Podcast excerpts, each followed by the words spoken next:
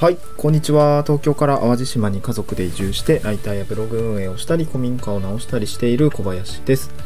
今日は仕事をゲットするならインターネットを使わなくていい理由ということで、お仕事ですね。僕も移住をして、えー個人事業主になったわけなんですけれども、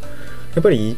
まあ、地方に移住をする、まあ、どこでも働けるようにする、まあ、働く場所を変えるっていう感じですかね。まあ、皆さんのライフスタイルだったりとか、あーまあ、自分だったり自分の家族だったりのライフスタイルを大きく変えたいなと思った時に、まあ、僕は移住という選択肢を取ったりとか脱サラという選択肢を取ったんですけども、まあ、その時にねとはいえ仕事ってないと生計立てられないので、まあ、移住僕の場合は移住後のお仕事どうするのかなっていうところはやっぱりすごく3年前ぐらいから課題になってました、まあ、今ももちろんそれは課題になってるんだけども少しずつ仕事が取れるようになってきて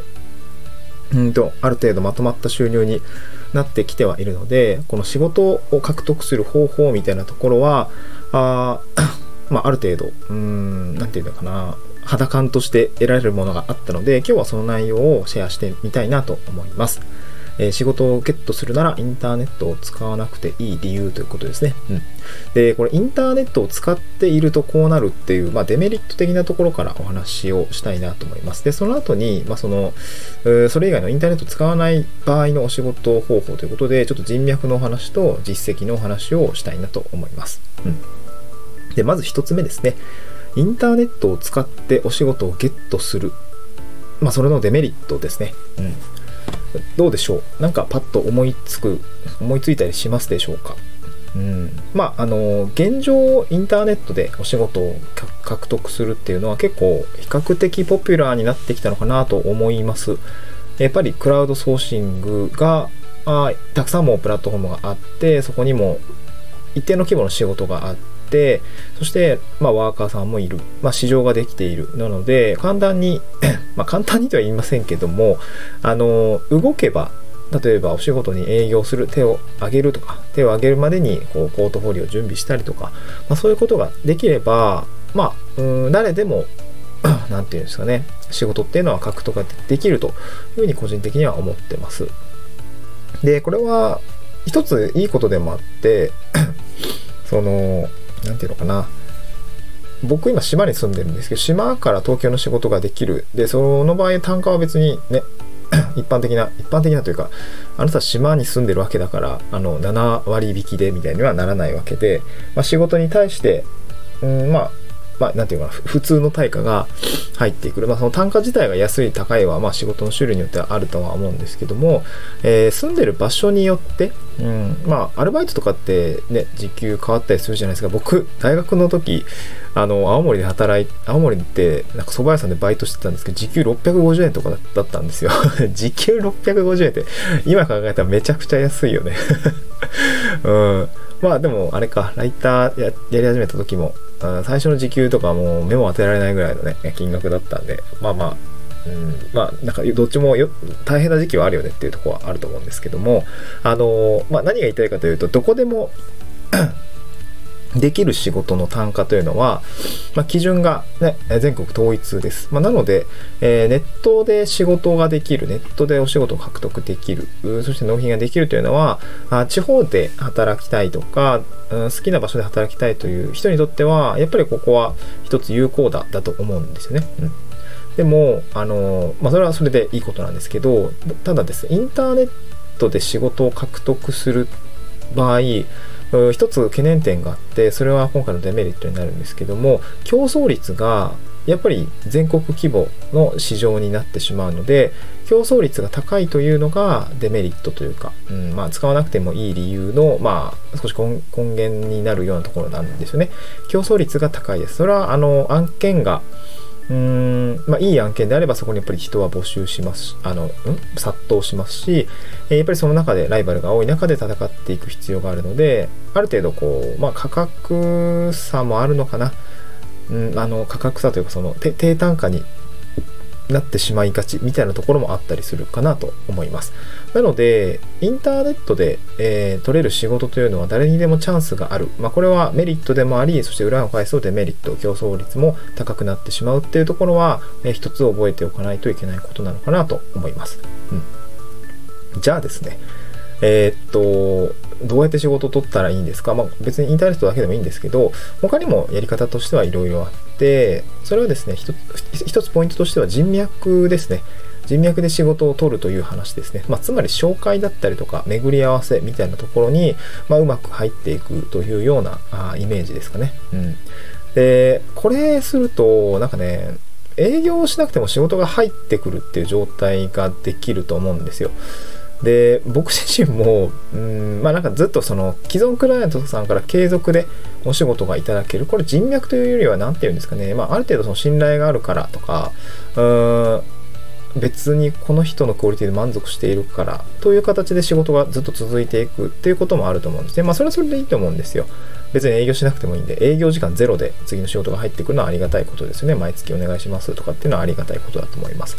もう一方は新規とかで、新規のね、お仕事とかも相談が来るっていうことは、まあ営業ゼロでいけるとなお良いですよね。うん、営業しなくても仕事が入ってくる状態を、うん、少し目指しておくっていうところも大事なのかなと思いました。で、これに人脈ですね。人脈がめちゃくちゃ効きます。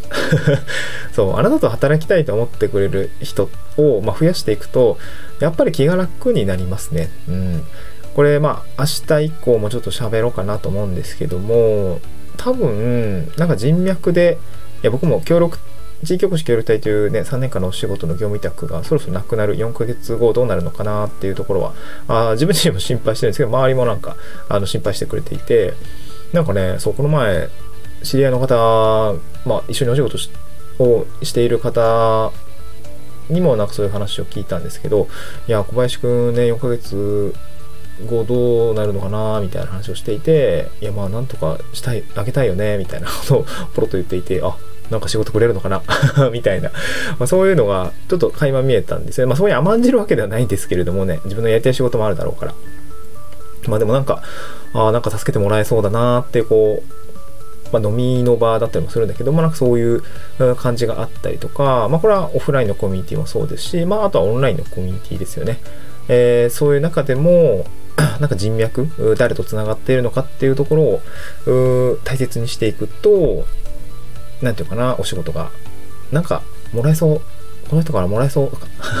そういう場からお仕事が出てきそうみたいなところがあるので、まあ、そこはアンテナを取り、あの、なんていうのかな、うん、張りつつ、お仕事の 出るタイミングを伺いながらとか、あとはこっちで自分でね、提案するっていうのもありだと思うんだけれども、えー、人脈で仕事を取るっていうのは一つポイントなのかなと思いました。これは競争がないんですよね。うん、あなたにお願いしたいとか、そう、あ今日ね、ちょうど、えっ、ー、と、指名でお仕事の依頼があってめっちゃ嬉しかったんですよ。指名って響きめっちゃいいですよね。なんか、うん、ホストとかキャバ嬢になった気分ですけど、指名で、指名入りましたみたいな 感じで、あの、ちょっとプチ湧いたんですけど、まあ、若干今、二日酔いなんで、あの、そんなテンション上がらなかったんですけど、あの、嬉しかったなと思って、まあ、そういう、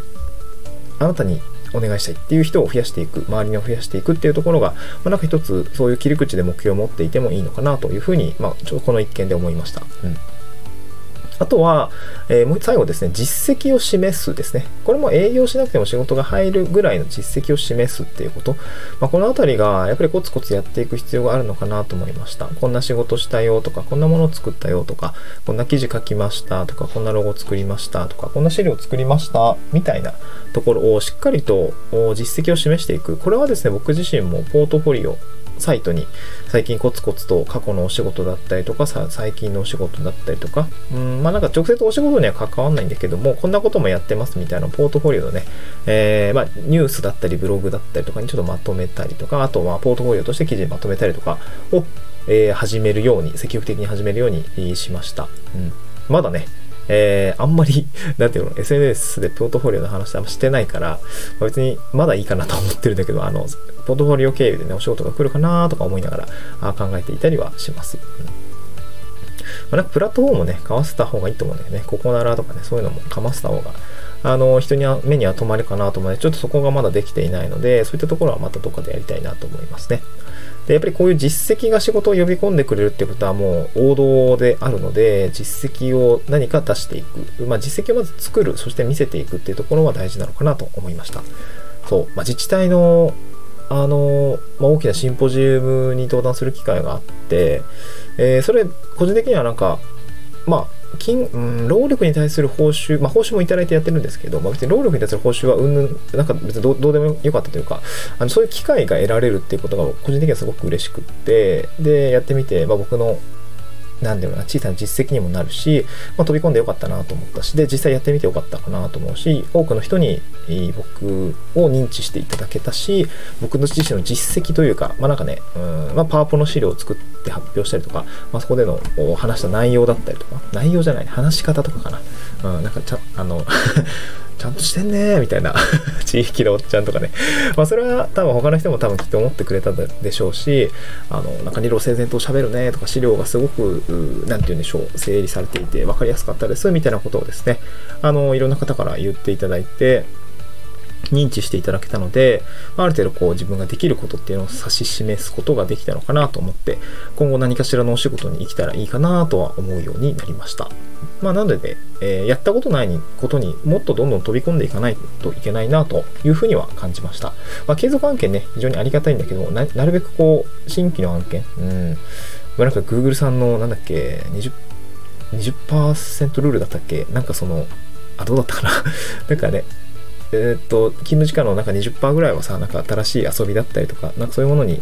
うーん、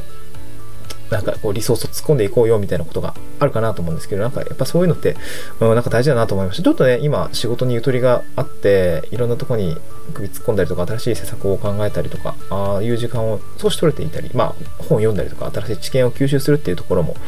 取れているので、このあたりはなんかすごく、うーん、いい時間の過ごし方ができているなと思いながら、まあ、とはいえ忙しいんだけどね、公民館やんないといけないし うん、まあ、だから、なんて今日まとめると、